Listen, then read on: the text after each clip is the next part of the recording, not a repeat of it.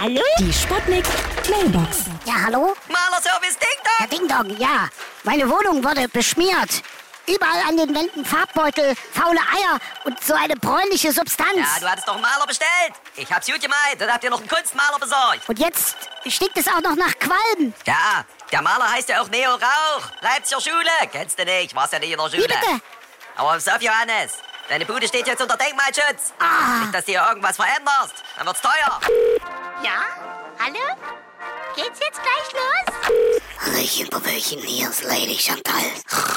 Als ich noch jünger war und noch nicht so ein hohes Abtropfgewicht hatte, meine Herren, saß ich oft Modell bei einem Kunstmaler. Der hat mich aber dann rausgeschmissen, weil er konnte sich die großformatigen Bilderrahmen nicht mehr leisten. Vincent van Gogh am Apparat. Ich kann nur mit einem Ohr telefonieren, weil mir das andere abgefault ist. Ich habe zu meinen Lebzeiten kein einziges Bild verkauft. Aber jetzt, wo ich tot bin, bin ich stinkreich.